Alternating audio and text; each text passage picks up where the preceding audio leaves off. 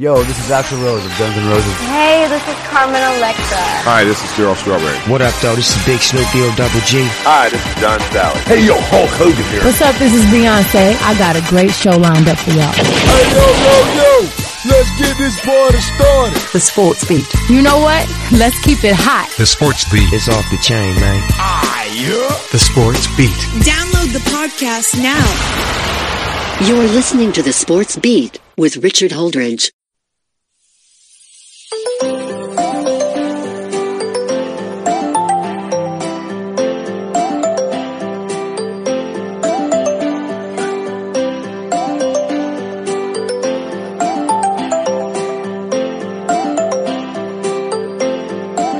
Welcome everybody to yet another episode of the Sports Beat with Richard Holdridge. How's everybody doing? I hope you all had a great weekend.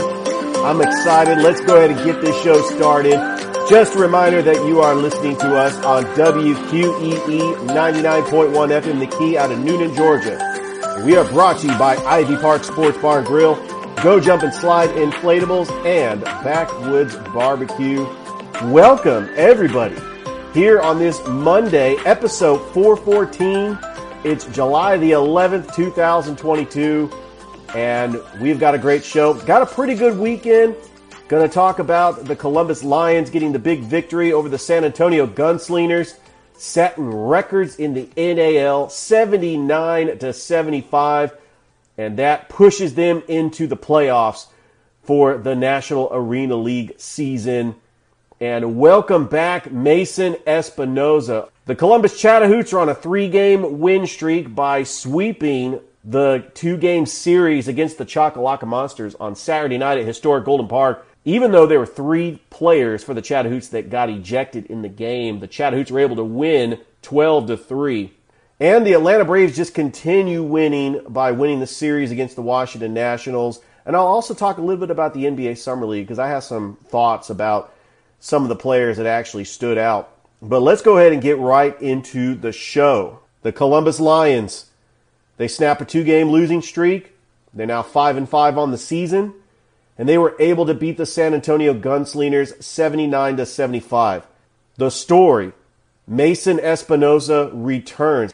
You're probably wondering as a National Arena League fan, I thought that Mason left the team to go coach at a D3 school.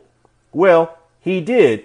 He has a break from that school. Coach Gibson never took him off the inactive roster. He activated him just in time for the remaining three games of the season. And Mason never skipped a beat. Eight touchdowns, including four to Jarmon Fortson, three to Darren Townsend, and one to Kevin Fuller. Now, I'm excited because on tomorrow's show, I'm going to have Mason Espinosa on the podcast along with Jarmon Fortson and Jared Dillard. It is going to be exciting.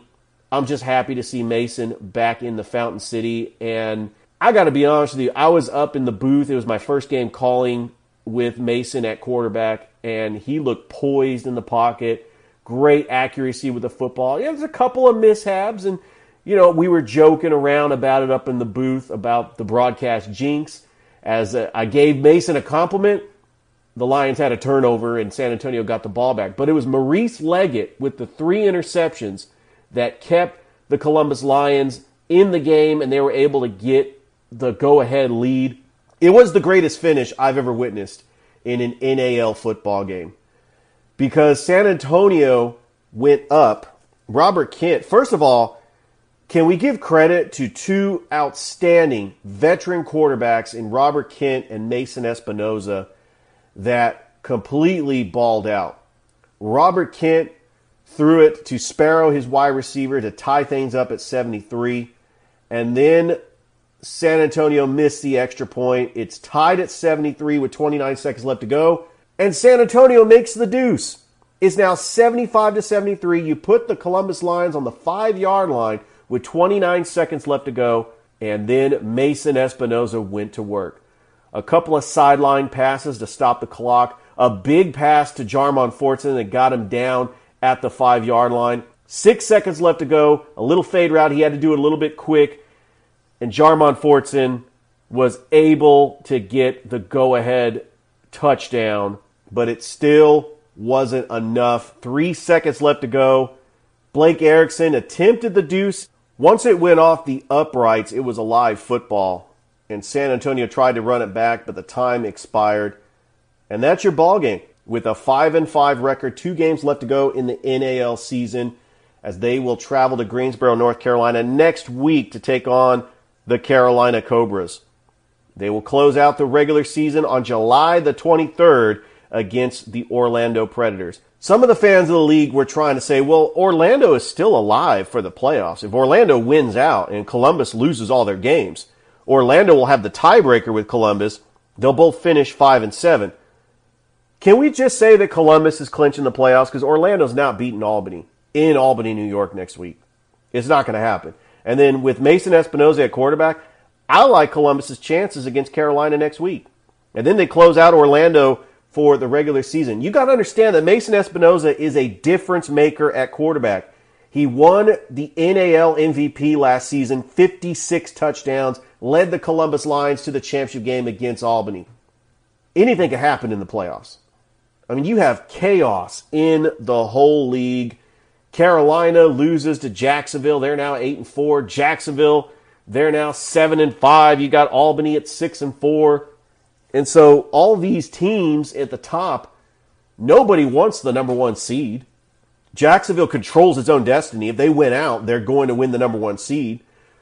Don't tell me how they ended up having more games in the season, but it's based off a winning percentage anyway. Oh, it's such an incredible game. One of the greatest games I've ever called. And I was very happy to be up in the booth with Jared Dillard calling that game. You know, he brings excitement to the broadcast, and I, I just try to feed off that. And we were excited, went down to the field and talked to some of the players. I was just happy and I was so proud of them. And I was just happy that Mason Espinosa returned to Columbus and he had quite the game. So I'm looking forward to seeing how he's going to finish up these next two games and getting ready for the playoffs. You know, it was pretty cool to see the Columbus Rapids at the Columbus Lions game Friday night.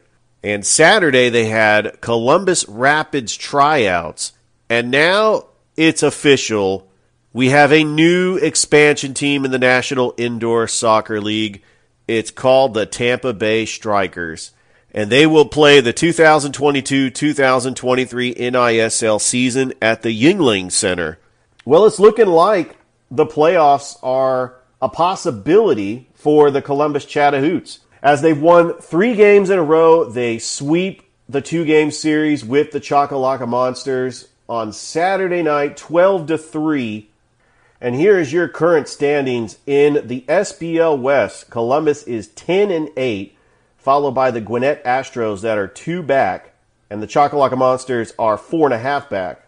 Over in the Central, the Atlanta Crackers lead the way with the 12 and 5 records. The Gainesville Gold Diggers have the best record in the SBL in the East Division with a four and a half game lead over the Waleska Wild Things. Remember, the division winners clinch a playoff berth, and there will be three wild card teams, and it doesn't matter who it doesn't matter which division it comes out of. Right now, I'm looking at the standings. Your wild card teams would be Atlanta, Waleska, and Brookhaven. And Brookhaven is in last place in the Central. Columbus will take on the Gwinnett Astros tonight. And then Wednesday night, they will take on the Astros again. They could separate themselves in the West. But I love the confidence that the Columbus Chatahoots have. I feel like they're turning the corner. And uh, as they gear up for the postseason, they look hot. The one two punch of their starting pitchers, Clay Weatherly and Nick Morgan, is amazing to see. Nick Morgan leads the team with 26 innings pitched, and he has a 203 earn run average. Your leading home run leader for the Chatahoots is Win Johns with three home runs and 11 RBIs, and Zane Ross at the top of the order with a 350 batting average. The Columbus Chatahoots and manager Steve Smith trying to get something going special. Columbus wants to repeat that magic they had when they made it all the way to the SBL championship against Alpharetta. That is the next homestand. Friday and Saturday night, the 15th and 16th of July, the Columbus Chatahoots are taking on the defending SBL champion Alpharetta Aviators. River Dragons forward Jay Krupp wants everybody to pack the park on Friday. We have got to break the attendance record at historic Golden Park, trying to beat 3,000 fans, maybe get closer to the 4,000 mark and have more fans at Golden Park than the fans that saw Banana Ball back in April with the Savannah Bananas. So, how about the Atlanta Braves? They sweep the Washington Nationals. They won Sunday afternoon's game 4 to 3 in 12 innings. You know, it's funny when I said I didn't like the base running rule, it actually turns out to work in the Braves' favor. Not only did Austin Riley get the game tying home run in the bottom of the eighth, after Lane Thomas hit a three run blast down 2 0 in the top of the sixth, Austin Riley singles in the bottom of the 12th, and the Atlanta Braves get the three game sweep over the Washington Nationals. They have won six out of their last seven, and now they are just a game and a half back of the New York Mets, and the Atlanta Braves are 52 and 35. They have a very important three game series with the New York Mets. And then right before the All Star break, they will take on the Washington Nationals for a four game series. I'm just going to come out and say it. Can I, can I come out and say it? The Atlanta Braves are better this year than they were last year. They have hit their stride thanks to their two rookies who are candidates for Rookie of the Year. Michael Harris with seven home runs and 24 runs batted in, and Spencer Strider. I'm looking at their starting pitching with Max Fried, Kyle Wright, Charlie Morton, Ian Anderson, and Spencer Strider. Spencer Strider, with a 4 and 2 record and 2.60 earned run average, he already has 102 strikeouts. And he's only started eight games. He started half the games of all the other starting pitchers. What does that tell you? It tells you that he is more than capable of being an everyday starter. He's not taxed in the innings, and I think he could be a big asset in the postseason. Normally in the postseason, teams don't go to five starters, but if you look at the experience the Braves have with their pitching, Max Fried has pitched in some big postseason games. Ian Anderson has pitched in some big postseason games, and so has Charlie Morton. And don't count out Kyle Wright, a 10 and 4 record with a 297 earned run average. I know that it was sink or swim for Kyle Wright in the 2020 postseason, and he got shelled. But I think that experience is going to give Kyle Wright an opportunity in the postseason. And Mike Soroka is going to come back from injury. So the Braves don't have to worry about their pitching. Right now, Kenley Jansen, he's going to come back. He's going to be big in the postseason. I have confidence in the Braves bullpen. I have confidence in the Braves starting rotation. And I know they don't have players like Jorge Soler, Joc Pederson, Freddie Freeman, but they still have Dansby Swanson. If you look at the team from last year compared to the team this year, they have the fielding of Michael Harris. That's going to be a big part in the postseason. Ronald Acuna Jr. and Marcell Ozuna. I know that they're also going to have Adam Duvall back from injury. And Ozzy Albies is also going to come back from injury. My expectations for the Braves is to at least get back to the NLCS. I think that they could get back to the World Series. But can this team win another World Series? I know that Braves fans were excited that they won the World Series last year. First time since 1995. I know I was excited for the city of Atlanta. But can the Braves do it again? I know if you're an optimistic Braves fan, you're probably saying, sure, why not? Because I think this team is better than the team last year. But that team last year had a lot of magic. Joc Pederson in the postseason. Remember Joctober? I thought the Braves were going to lose that first round series to the Milwaukee Brewers. Willie Tellez has something to do with that, but Joc Pederson with big pinch hit home runs. The Braves took advantage of a tired Dodgers team, had the home field advantage against the wild card Dodgers, and were able to win game one and game two in walk off fashion. I know that Luke Jackson had a rough outing as Cody Bellinger made him pay. But Tyler Matzek, AJ Minter, Jesse Chavez, this bullpen with Will Smith, Kenley Jansen, they're going to be ready for the postseason. I think the Atlanta Braves are going to be in first place by the time we hit the All Star break. The 2022 Major League All Star game will be held in Los Angeles at Dodger Stadium this year on Tuesday, July the 19th. And several Atlanta Braves and former Atlanta Braves made it on the team. Uh, Joc Pederson, who played for the Atlanta Braves last year, has made it as a starter in right field for the San Francisco Giants. The Braves that made it to the All Star team include Ronald Acuna Jr., Dansby Swanson, Travis d'Arnaud, William Contreras, and Max Fried. I am surprised that Austin Riley did not make the All Star team. And I plan on having Justin Dale on the show on Wednesday as we will discuss the All Star team and the progress of the Atlanta Braves in the first half. Austin Riley currently leads the Atlanta Braves with 23 home runs. Oh, if you're an Atlanta United fan, it has got to be rough. Atlanta United dropped 3 0 to Austin FC. It was the worst home loss in franchise history. Now your franchise player, Josef Martinez, his future is uncertain with the five stripes. I don't know what to say. You can't make the excuse about injuries because it's not all about injuries. The fan base is great, they have great culture but they're just not competing right now in Major League Soccer. I mean, you lose to an expansion team like Austin FC, and it doesn't get any easier because Wednesday, the Five Stripes takes on Real Salt Lake. That's going to be a challenging match for Atlanta United, and a team that stands for excellence right now is one of the worst teams in Major League Soccer. And I'm a fan. I love Atlanta United. I was so happy when they won the MLS Cup in 2018, went to the Eastern Conference Finals in 2019. Don't take too much in NBA Summer League. It's just a showcase for players trying to make the team, a showcase for rookies. I mean, Trae Young had a bad Summer League when he first started. I did watch a little bit of the highlights of the Summer League. I liked seeing Paolo Banchero and Keegan Murray go back and forth when the Magic took on the Kings. The Hawks didn't even play their guys. They lose to the Utah Jazz in Summer League. I thought I was going to see AJ Griffin. They didn't even play AJ Griffin. They didn't play Sharife Cooper. They didn't play Jalen Johnson. So I guess Coach Nate McMillan is coaching the Summer League too because he doesn't like to play rookies and two year players.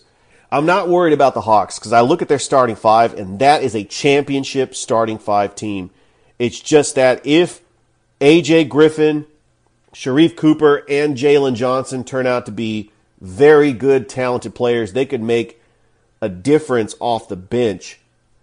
But I would take this starting five against any starting five in the NBA. The backcourt of Trae Young and DeJounte Murray, John Collins as your power forward, DeAndre Hunter, and Clint Capela. Although it's interchangeable between Clint Capela and Onyeka Okongwu. I think Onyeka is capable of being a starter. He's shown a lot of strides. When he plays big time minutes, he could actually be a very good defender, but he only gets about 20 minutes a game. Yes, I was sad to see Kevin Huerter go. Kevin Huerter was the reason why the Atlanta Hawks made it to the Eastern Conference Finals. It was his magic in Game 7 against the Philadelphia 76ers that catapulted the Hawks to the Eastern Conference Finals last year, was able to steal game one against Milwaukee. You could play the what if game if Trae Young did not get hurt, but also Giannis was hurt too. So the Atlanta Hawks went 43 and 39 last year. And you got to understand, they still have Bogdan Bogdanovic on this team. They don't have Danilo Gallinari anymore. They don't have Delon Wright. It is Lou Williams going to be back. Skylar Mays, I mean, he's going to have possibly some big time minutes. I want to see the Atlanta Hawks at least get back to the Eastern Conference Finals, and I think they have the backcourt with Trae Young and DeJounte Murray to do it. They're both in their prime. They're both dynamic scorers. DeJounte Murray can play a little defense. If DeAndre Hunter becomes a defensive specialist, that could be a game changer. Speaking of the summer league, I was watching some of the highlights of Chet Holmgren for the Oklahoma City Thunder. I don't think he's going to be a bust. I think the league has changed for a seven foot shooter that can also block shots and score on the post. He's got a pretty good jump shot, and I think that even though his size is a little too small, I think it works. There's a chance that Chet Holmgren may not be a bust. One of the reasons why I thought that he was going to be a bust is because Gonzaga players don't seem to pan out in the NBA. Ronny Turiaf, Adam Morrison, Casey Calvary, Dan Dickau, they haven't really done anything in their NBA career. Adam Morrison was one of the biggest busts in NBA history. All right, so my Facebook timeline keeps reminding me that it is the 12 year anniversary of the decision. And I keep saying on this show, I hated it. I absolutely hated the decision with a passion. I rooted against the Miami Heat for four seasons. I wanted them to lose every single game. That's how disgusted I was with the decision. LeBron James teaming up with Chris Bosh and Dwyane Wade, they were the worst villain that I ever witnessed in my lifetime. By far. And it's not even close. I hated this team more than I hated the Lakers. That's how bad it was. It did not sit well with me. So let's take a stroll down memory lane and how it turned out for the team that promised eight championships. Well, the 2010 2011 season, the Miami Heat just steamrolled through everybody in the Eastern Conference, but they disappeared in the NBA Finals against the Dallas Mavericks, who only had one superstar, Dirk Nowitzki. Ooh, solid burn. Year two, they had a little bit of trouble against the Indiana Pacers, which, by the way, for three years, that Pacers Heat rivalry was incredible. I thought that Pacers team was built to beat LeBron's Heat with Roy Hibbert, Paul George, Lance Stephenson. That was a great team that I thought could beat the Miami Heat. The Heat were down 3 to 2 to the Boston Celtics facing elimination in the Eastern Conference Finals in 2012 and LeBron willed his way in a game 6 that was in Boston. They beat the Celtics.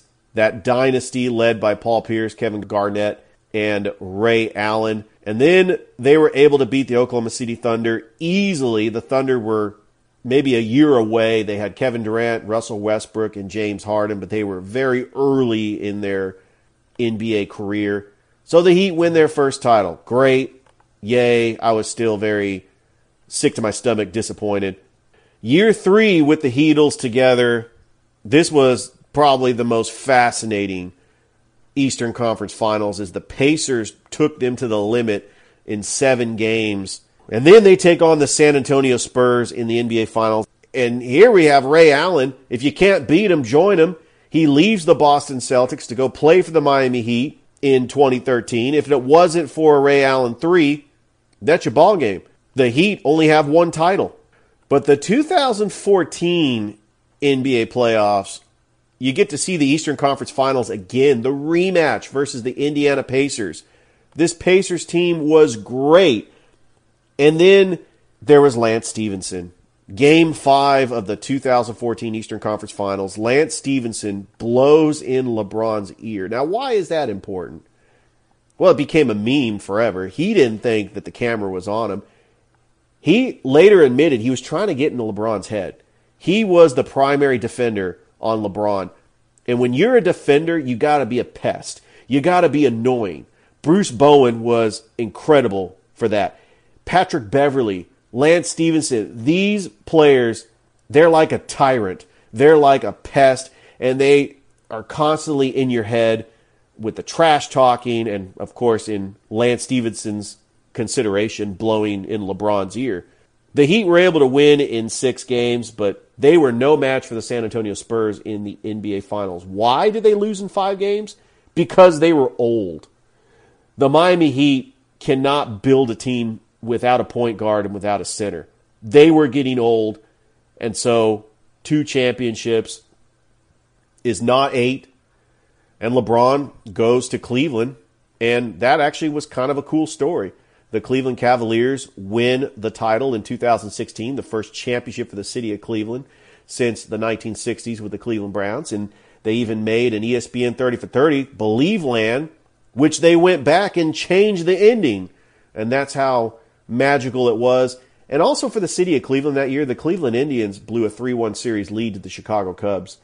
And they were so close. Rajai Davis, so close to winning a World Series but good for the Chicago Cubs as well. So the Yankees played the Red Sox for a four game series, and right now the Yankees are the best team in Major League Baseball. It would not surprise me if the New York Yankees won the World Series. They have great players. I'm talking big time all star players. And when the World Baseball Classic arrives in 2023, I expect Aaron Judge to be on that team. Imagine Aaron Judge, Mike Trout, Bryce Harper. There's your outfield for the USA. Are you feeling it? I know I'm feeling it. The New York Yankees are very special. I think they win the World Series this year. The expectations for the New York Yankees, they spend all the money in the world. 2009 was the last time they won a World Series. I remember that 2009 season. They played the defending world champs, the Philadelphia Phillies, who were starting to become a dynasty. The New York Yankees had CC Sabathia. They had Mark Teixeira. They had Jorge Posada. They had Robinson Cano, uh, Hideki Matsui, Melky Cabrera, Nick Swisher, Derek Jeter, Brett Gardner. But they still had key players from that team that won the four World Series titles. Andy Pettitte, Mariano Rivera, but they also had CC Sabathia, who was one of the best pitchers that year. AJ Burnett, Joba Chamberlain. I don't know if anybody remembers him. Chien-Ming Wang. So what happened to the New York Yankees? Why have they not won a World Series since 2009? 2010, they lose to the Texas Rangers in six games in the ALCS. Rangers went on to lose to the Giants in the World Series. 2011, they lose to the Detroit Tigers in the ALDS. 2012, they lose to the Detroit Tigers once again in the ALCS. 2013, they miss the playoffs. That was the year the Boston Red Sox won the World Series. 2014, they missed the playoffs. Uh oh. Yankees management getting really nervous. 2015, they lose the AL wildcard game to the Houston Astros. 2016, they missed the playoffs. There was a four year stretch where the New York Yankees missed out on the playoffs, with the exception of the wildcard game. 2017, you remember the year the Houston Astros cheated their way to the World Series?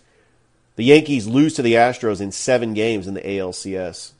And then they lose to the eventual world champion Boston Red Sox in the ALDS in 2018.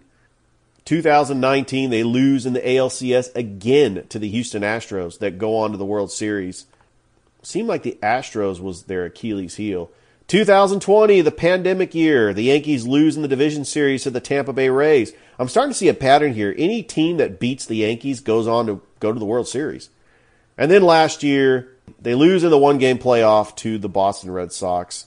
But unfortunately, the Boston Red Sox lose to the Houston Astros in the ALCS. But right now, the New York Yankees are 61 and 24. How are they doing it?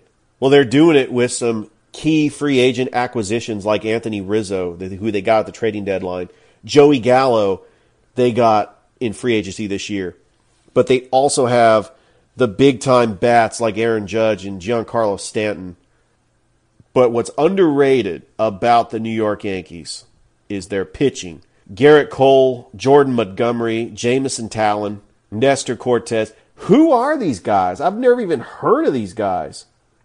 Clay Holmes is their closer right now because Aroldis Chapman's been injured. If the Yankees win the World Series this year, it will be done with their most improbable starting rotation and bullpen. So right now they're just doing it on their bats. They are just dominating the league. And uh, Aaron Boone is showing that he is a good manager. And I actually think that this is the year. This is the year the New York Yankees win the World Series. It will be their first World Series for the first time since 2009, and it will be their 28th World Series title. Speaking of a team from New York, the New York Mets retired legendary Keith Hernandez's number over the weekend at Citi Field. I like Keith Hernandez. He was a fan favorite for the New York Mets. He only played for him for seven seasons. And he didn't really have Hall of Fame numbers. He did win an MVP, but I honestly think what pushed Keith Hernandez to the top, he's a fan favorite he was a catalyst on their 1986 World Series title. I think the Seinfeld episodes that he did made him more popular. I mean, come on. He's Keith Hernandez. You're Jerry Seinfeld. I love Keith Hernandez in the Seinfeld episodes, and I think that made him a fan favorite. And he had a lot of swagger, he had a personality. But if you look at his major league career, 162 home runs, lifetime batting average 296, 17 seasons, retired at the age of 36. He won the MVP in 79. Of course, he mentions that on the show. I mean, he's never hit more than 20 home runs. His best year where he hit the most home runs was 18 home runs in 1987. He's a four time All Star. He's got a World Series ring and an 11 time Gold Glover. Really, his big thing was he was a Gold Glove first baseman. So is JT Snow. And I'm a fan of JT Snow. But yeah, Keith Hernandez, very popular because of the whole Seinfeld episodes. All right, let me tell you what's going on for this week. So here's what's going to happen. On the podcast, I'm going to have tomorrow, I'm going to have Mason Espinosa, Jarman Fortson, and Jared Dillard all on the show. And Wednesday's show is going to be a best of. So on the radio station at WQEE, this is going to be Tuesday's show. Wednesday, I'm going to be live in the studio. And then Thursday's show is going to be the Mason Espinosa, Jarman Fortson show. And then on Friday, and this is just the radio station, it's going to be a best of show. But that's all the time I have on the show. Thank you so much, all you people that have been listening to this podcast. We are continuing to grow the audience. The last couple of episodes I had last week were the most listened to episodes of all time. I think I know which direction I need to go into. I need to start bringing more guests on that are high school coaches I also have a very special announcement. I met with the staff at WLTZ, the CW38, which is going to rebroadcast the high school game of the week between Russell County, Smith Station, and Glenwood.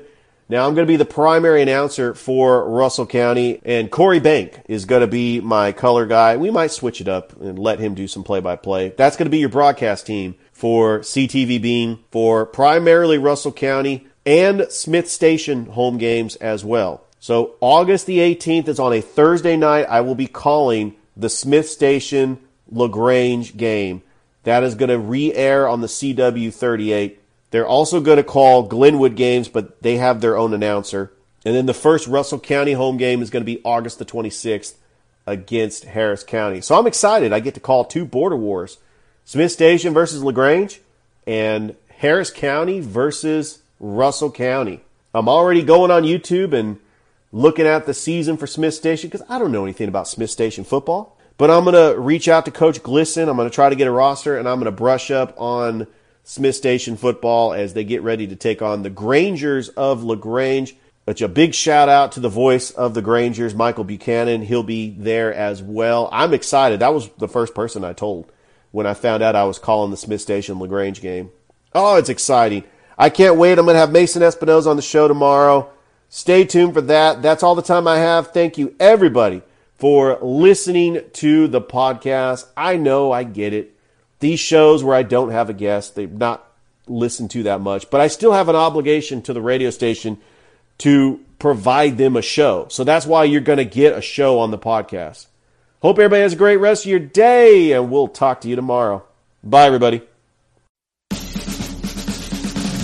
You've been listening to the Sports Beat with Richard Holdridge. We invite you to download and subscribe.